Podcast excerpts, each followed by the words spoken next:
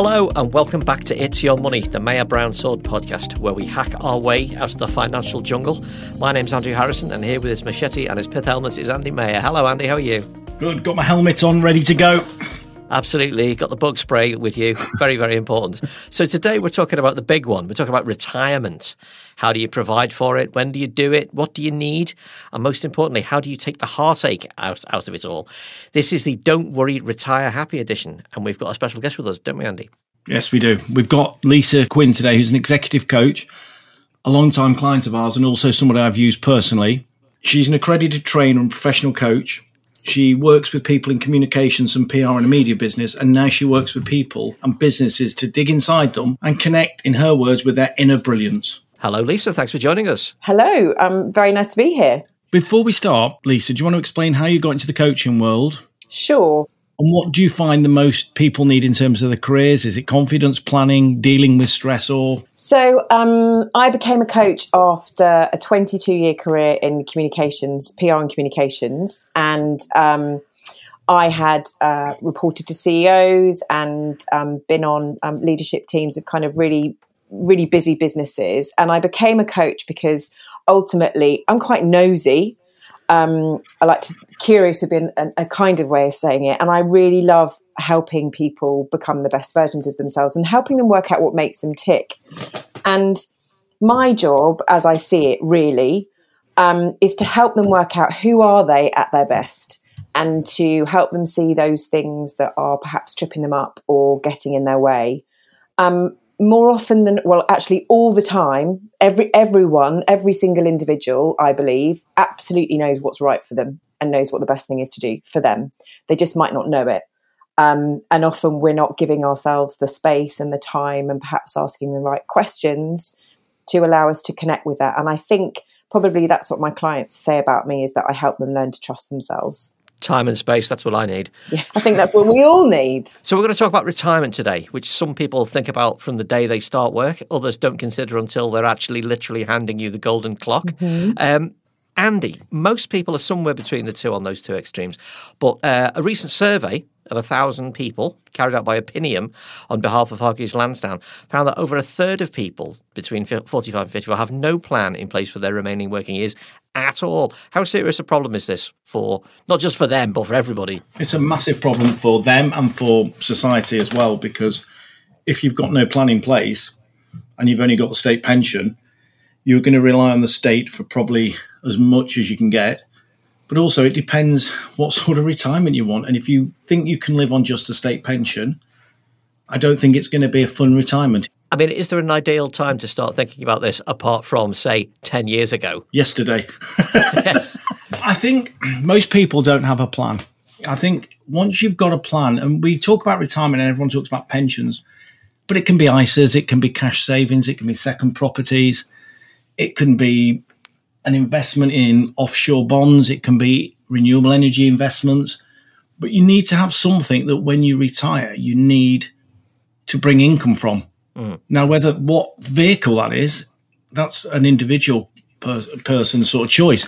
But if you're going to stop working at 60 and you live till you're, say, 90, apart from the state pension, you've got a fund, and the state pension obviously keeps getting delayed for people. You've got to fund your income, and you people need to start thinking about how they're going to do that. This is a, a, question I think I've asked you before, and it's almost how long is a piece of string, but how much do you need? I mean, in that survey I just quoted, they said a single person needs at least £20,800 a year income, and a couple needs 30600 just to have basic financial security. I think what you need is if you look at your basic cost, heating, electricity, and gas, that sort of stuff, and gas prices obviously are going through the roof. You've then got what people now consider as a basic function. Is it Sky Sports? Is it Netflix? Is it Spotify? And then you've got to look at the fun things that we like to do. Whether do you want to eat out once a week? Do you want to go to the movie? Do you want to go to the theatre? And then the real extravagant things like holidays, trips. And you can make your basic cost of living to what you need, but most people don't work 30, 40 years going in and out of jobs. Maybe they don't always like travel, then to finish work and go, I can't afford to do anything. And I think it's about working out what your basic living costs are per week or per month. The bits we really like, the theatre, going to football, and then the great stuff, the holidays, the memories. And people, and if you look at that, I think most people would struggle on £20,000 if they want a lot of travel. Now, you might have a basic level of need of income of 20,000, but you might need another pot of money to provide the holidays, the stuff that you really want to do. Yeah. Lisa, I mean, how early did you start thinking about retirement, or have you even started? I mean, how present has it been in your mind? Um, well, I'm a planner, um, and I, I met Andy probably, gosh, I'm, I'm, I'm going to say 20 years ago, Andy, I think. It might have had more hair then, definitely. so I think it was 20 years ago. And so I think I did start thinking about it early. Um, but I definitely had the feelings that a lot of people have, which is it's scary. We don't want to think about it. And so we don't. And I mm. think that's a really normal response to thinking about retirement. And, you know, certainly a lot of the, um, when I was younger, a lot of people are like, oh, it's, it's too far off. It doesn't, it doesn't feel relevant. Um, and then obviously as you get older and it gets a bit closer, it, sometimes it can become even scarier. And so um, I think I would absolutely agree with Andy. Start thinking about it early. You know, you don't want to wait until the Friday if you're retiring on a Monday you're going to have a very different experience if you think about it, reflect on it, and plan what you want your retirement to be like than if you don't. And in a way, it's almost like we've got to acknowledge acknowledging those feelings that actually I feel really uncomfortable about this. I'm a bit scared thinking about it. That's completely normal. You're having a completely normal response because it's not something that we do all the time, unless you know you're in a job like Andy. We don't tend to talk about it very much or think about it. But even if you just start kicking it about a bit, that can be beneficial. I think being intentional about it and thinking about um, you know, maybe asking yourself a big question. One of the questions I ask my clients when we're doing career planning or we're thinking about their jobs is on your deathbed, what do you want to have done? If you're, you know, looking back from your deathbed and you could ask this question about your retirement, what do you want it to have been like? You know, who do you want to have spent your time with? What do you want to have achieved? And what do you want to make people feel? Because I think it was Maya Angelou.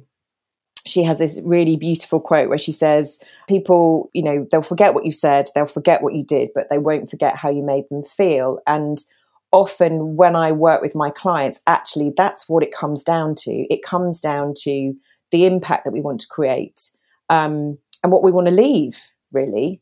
Yeah. Um, and I think starting there, start with, okay, how do you know how do i want to spend my time what are the things that i really enjoy doing that i want to spend my time doing as a coach, do you find it hard to get? I mean, because you're dealing often with people who are thinking about their, their here and now. Mm-hmm. They're entrepreneurs, they're business people, they're people who are thinking about this, about their careers. Do you find it hard to turn their attention away from the present day and the immediate to the future, the post-work future? And how do you how do you get them to do that? Um, well, you first you get them to do it by um, you know no one no one can be coached who doesn't want to be coached. Um, and some people don't want to be coached and that that's completely fine. So often it's a question of you know they'll come because they'll come to want a question answered. They'll they'll, they'll want help mm. with planning in some area or they'll recognize that you know they're not necessarily um, working in the way that they want to work. There's various different ways. I mean that question is a great one you know what do you looking back from your deathbed what do you want to do? There's a there's a number of mm. different ways of doing it. You can start with values so so helping people work out who am i at my best what are the things that make me tick? Um, and they may, might be things like family for example or you know if you really love your job your job might be a huge part of your identity. And part of it is about helping people realize that there's no right way to do work. There's no right way to do retirement. It's about what's right for, for you as an individual. And I think we're often really clear about what we don't want. Like we often look, you know, I know I want to work until I until I die. I, now I won't necessarily mm. work full time, but I love my job and I want to keep on doing it as long as you know people will keep paying me for it. So it might be that you don't have to give up work. You can keep working, but just in a different way. You might want to kind of you know cut down the number of days that you want to work for example. If you really love your job and it's something that fulfills you you that absolutely is an option for you.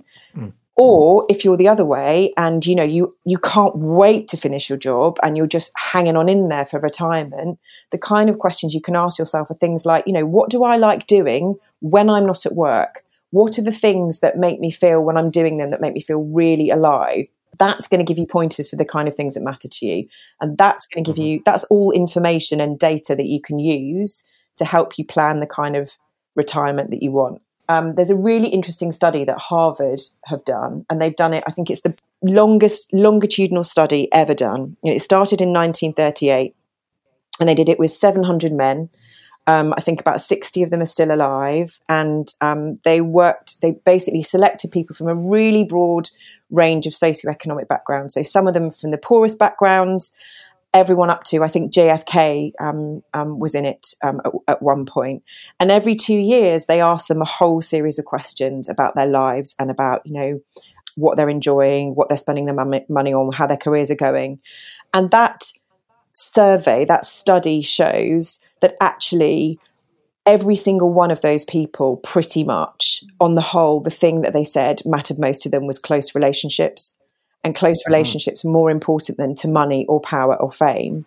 Um, and so it's thinking about that, thinking about, okay, who do I want to spend my time with? That's a really great question to ask yourself about your retirement. Yeah. I mean, these are these are good pointers on how on how to sort of create in your mind the idea of the sort of retirement you might want. Mm-hmm. But Andy, I want to bring it back slightly to the concrete, uh, and, uh, because you are the figures and the numbers guy. Put your con- yeah, put your concrete hat on. Well, is there an average pension pot? I mean, you, you, to sort of uh, you know budget. Yeah, once you've conceptualized and visualized it, you'll have an idea of, of the sort of things you want to do. But is there an average size of pot that people are dealing with? Depending on where you get the research from, some companies are saying that the average pot is below a hundred thousand pound.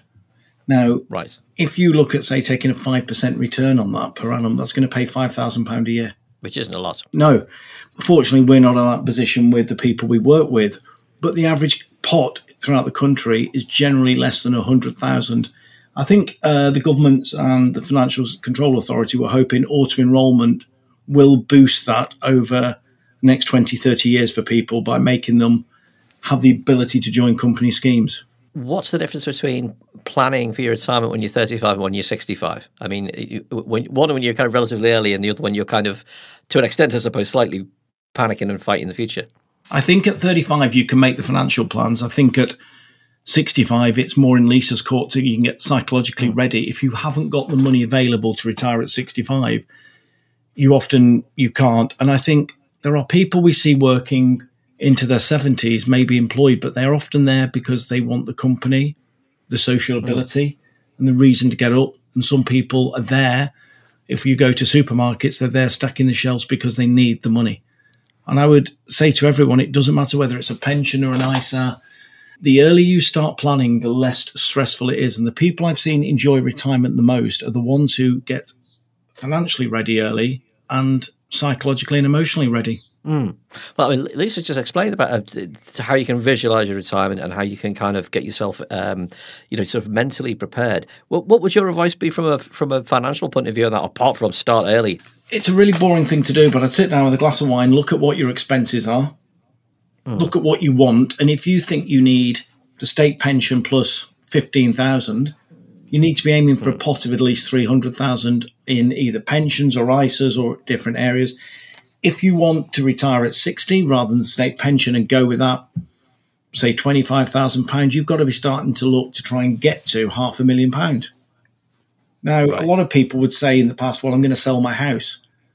But what we're finding is that people are getting to 65 who've not spent a lot of time in the house. They don't want to uproot at the age of 60 or 62 to move neighbourhoods. They want to spend some time in the house. Yeah. The ones I've seen do it very well, Andrew, what we call hybrid retirement, they go, as you've just mentioned, from five days to four a couple of years later, they might go down to three, or they sometimes leave a major job where they've accumulated enough wealth, but they want to do something that's less stressful, less traveling, and just a bit more fun. And we've seen a lot of people in the last, since the pandemic has happened, a lot of people have done that. Since I've been doing this job, I've retired over, I think, 470 people. I think in the last 22 months, I've seen more people change into what we'd call a hybrid mold, where they're going from sort of full time to part time or changing careers with stress, wanting more time off to as the world is opening up to travel. One more thing that is, is, is putting a big cast over all this stuff, though, is recent years we've seen statutory retirement ages change, move upwards, and we've seen the return of inflation as a factor for the first time yep. in best part of 30 years. I know this is supposed to be taking the worry out of retirement, but should we worry about those two things? What should we be thinking about them? I think state pension age, I think for people under the age of possibly 50 will shift. I think we'll see some announcements on that in the next couple of years. But it's also, if you do that, to vote loser. And as we can see, politicians don't like losing power and votes. So I suspect that might go on the back burner till it's an all parties approval. I think inflation is here for a while, but I I'm hoping we don't live in inflation at five, six percent for the next ten years because I think we then we do have some more issues. I think as, as Mike Coop said last week, inflation is here at the moment. I think if inflation stays above five percent, then it'll hit people's equity returns. But I hmm. think we're hoping, and the research suggests that it should start decreasing later on this year. But you never know what's around the corner. It depends on uh, how our friend Mr. Putin maps out and oil prices and things like this. Yeah. Lisa, apparently, and this is from the same survey I was just mentioning a minute ago, uh, one in four people who aspire to retire early want to do so about 60, so about five years early. The, uh, the thing that like used to happen to my dad's generation, where everybody was scrambling to retire at 50, seems to be you know less common. What are your clients telling you, uh, you know, about what they want to do with retirement, how early they want to do it, what kind of retirement they want? Are, are you noticing changes? Because you, you help them plan their careers and their lives. I do. And to be honest, most of my clients are still working. So retirement is some way is some way off for them. And the conversations that we're having are very much about, you know, a lot of them they're in jobs that they enjoy or that they plan to carry on working. I think Andy's just made a really good point. You know, life is expensive, and it's it's certainly the next couple of years it looks like it's going to get even more expensive. And one of the exercises I do with my clients is to get everything that's out of their head down on paper. So in other words, we do an exercise where we literally map out what are your, you know, what are your mortgage payments every month? Um, you know, what are your assets? What debt do you have? So everything that they know about their financial story is down on a piece of paper because sometimes when you see things down, often we carry these things in our head and they kind of, they're either worst case scenarios or there's things that we've forgotten.